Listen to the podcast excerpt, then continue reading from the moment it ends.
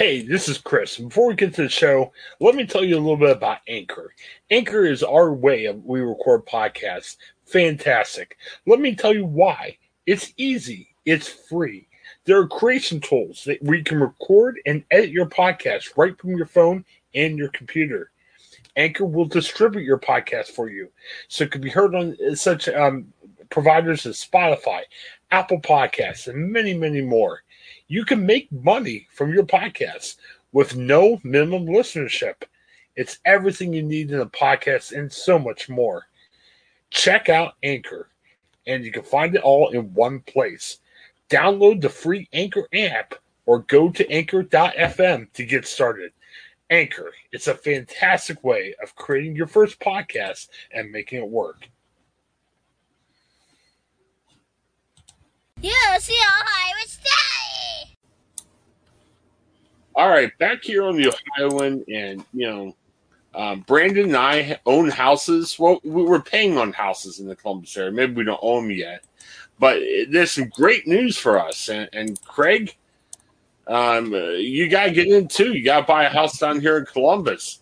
Yeah. Um, you know, we've talked over the last couple months how uh, home prices are rising down here in Columbus. Well, there was an update yesterday. They're up 18% more uh, in May, and they're selling out in record time.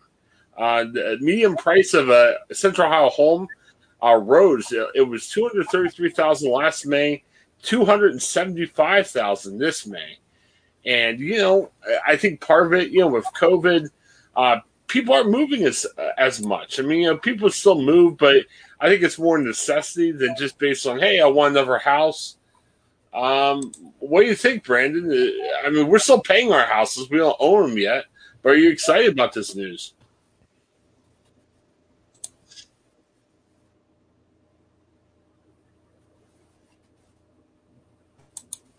Oh, oh, oh broke. Yeah, are you ready to sell your house in Columbus, Brandon?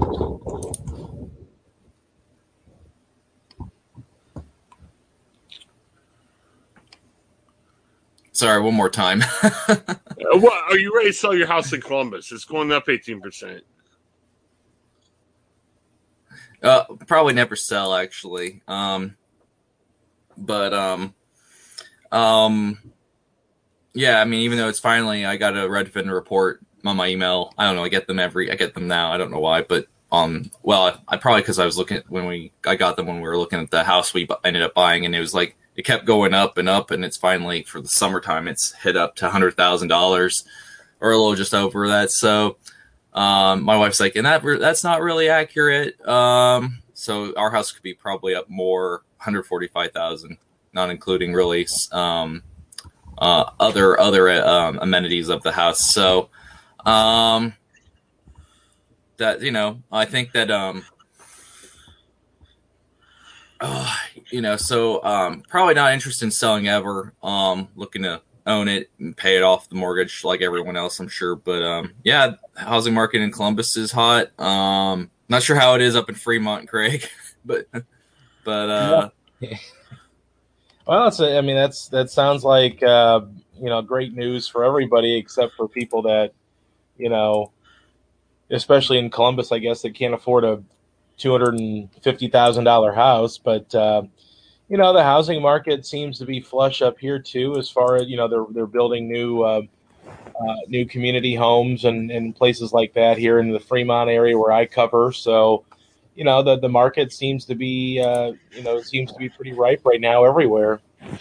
Are you guys getting calls? And Craig, you're running right where you're Yeah. at now. Yeah. Okay, so you're probably not getting these calls, but uh, Brandon, are you are you getting calls from people like these sell marketers saying, "Hey, are you ready to sell your house? We'll give you a cash offer."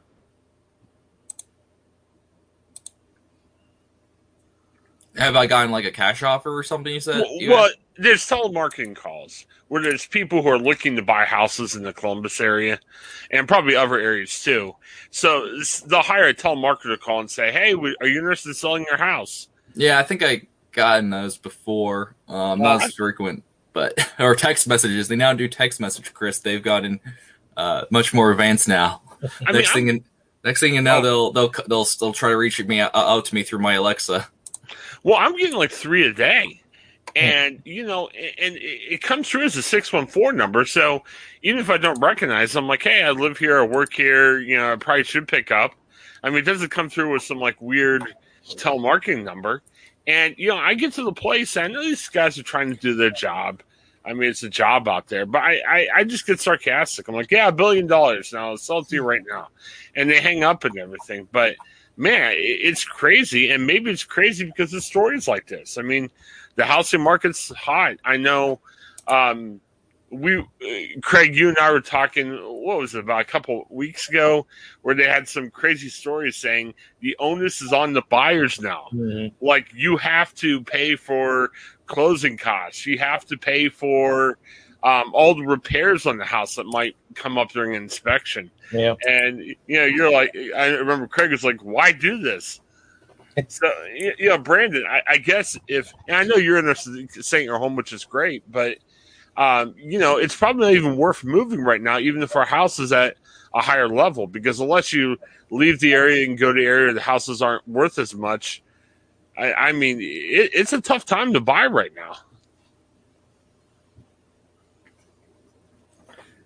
Um, yeah, I don't know if it's time to buy. It's probably well, a uh, tough time to buy. I guess. I mean, yeah, it, it would be a very tough time. I mean, um, not a lot of affordable housing going on. I mean, heck, you know, I live in a probably kind of a dodgy area in Columbus, sort of not super dodgy, but you know, it's not. It's a it's a kind of like a neighborhood that's not getting as much love as other parts of Columbus, but um, it's still houses here sell for a lot of money, and it's kind of ridiculous. But um, yeah, Brandon lives in Dublin, the dodgy area of town. You know, I'm I do not live in Dublin. I don't live in Dublin. I'm joking. oh gosh, he lives in Muirfield uh, Village. He's like, no, oh, not dodgy uh, never a suburb. oh, okay, never a suburb. All right. All right. Uh, but, but no, um, um, but yeah, I think it's partly because a lot of people. I think it was kind of you know people were inter- a lot of millennials were kind of interested in you know a shorter commute to Columbus. Particularly, it's a Columbus problem, I think, because without any good public transportation in the city, it's just it's just like uh, I think, and then like commute and then that traffic. Like I know it's not as bad as New York, never bad as New York, but it's getting it's it's creeping it's creeping up you know the temperature is rising so i think there's a lot of there's an appetite for people who want to move to a neighborhood that's not that's like only 15 minutes away from downtown rather than 30 to 45 minutes plus uh added time for commuting um so um you know and also downtown is particularly reviving a little bit. But it was before prior to the pandemic. It's going to be kind of hard to say what's going to happen when when um uh with what with post pandemic uh, world will look like, especially as we've talked on this cast like about of um uh you know remote work becoming more popular. But um you know I think um you know um um, but yes, bottom line is, you know, people are coming to this area um, and buying houses, um, and like, um, and I think that's kind of like, and again, it's like you have to play chess a little bit and say, well, if I buy a home in this area, that could potentially revitalize and like be the next, you know, best neighborhood in in Columbus in like twenty plus years or thirty plus years or whatnot. Um, that that might pay off then you know um, it's like it's like the folks who you you wonder uh, you have to kind of be a bit of a historian look like oh people who made the investment in german village uh, all those years ago or the short north or um, clintonville i mean um, so those kinds of things uh, um, I, um, you know uh, kind of have to take a bit of a gamble in that sense Craig, you know, we always say, man, Craig, you got to move down to Columbus. It's probably hard just with you know the housing market being as it is.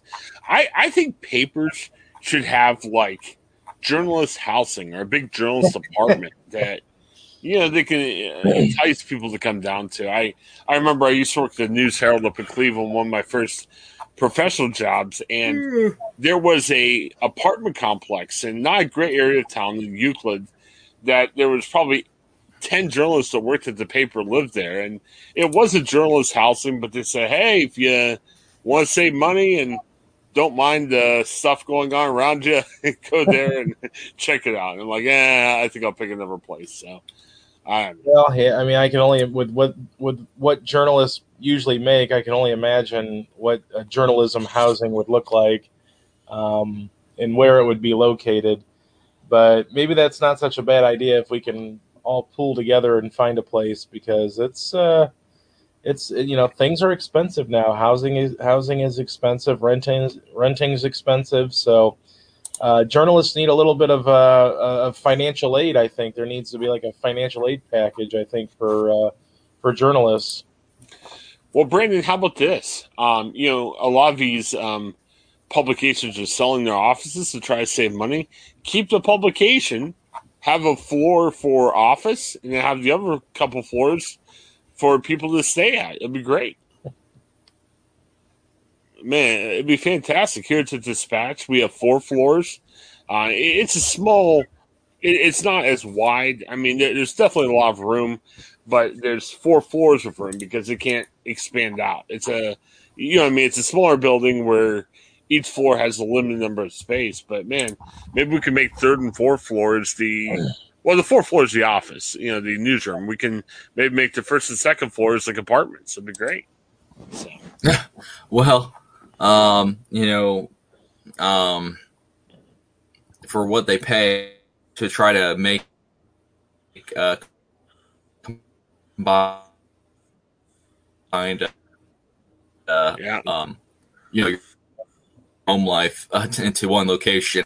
So we will, but we, you know, um, um, it's fascinating with um, again, it uh, kind of always fun to bring up like how journalists um, um, are kind of grossly underpaid. I mean, I saw like there was there was one uh, in Niagara Falls, New York, a job, um, sports reporter job or editor job, where they had not only covered the high schools, they not only had to had to you know you know cover the university sport there um, they also have to be very adept at social media presence and blah blah blah. And I'm like, the highest they could get paid for all that is twenty nine thousand. Um, that and it's New York. It's I know it's not New York City necessarily, but I I can't imagine it being very um, uh, cheap there. So, um, um, so I, I that kind of kind of makes me shake my head as always when I see that kind of kind of a reality for journalists. But uh, I don't know if if uh, off maybe offering the hey, well, you your home your work office in your in your apartment, we offer that to journalists to join us. no, pay me more. well, and the, the, other problem was like you'd have to reconfigure offices to be a place you could live at because unless you just put a sleeping bag on the floor, what else do you do? You know. I mean, I guess you have a bathroom. I think some of those offices actually have a shower that you could use, but it's going to be hard. It won't be that luxurious, I would imagine. So it'll be tough. Well, hey, thanks for checking out our segment. Again, support our sponsors. Uh, they're listed right for you where you're. Uh, check out the podcast, and we'll see you shortly for another segment. Have a great day. Hi, I'm Jennifer Mooney. Welcome to what is our new Hope Interrupted podcast based on the work from our book, Hope Interrupted, that I co authored with my good friend Byron McCauley. Hey, Jennifer, you know, I'm looking forward to this podcast as much as I was look, looking forward to writing this book with you. We hope to interview some uh, high impact folks as well as have a little fun. We're going to cover stories of hope. To learn more about our podcast and our book, please visit www.hopeinterrupted.com.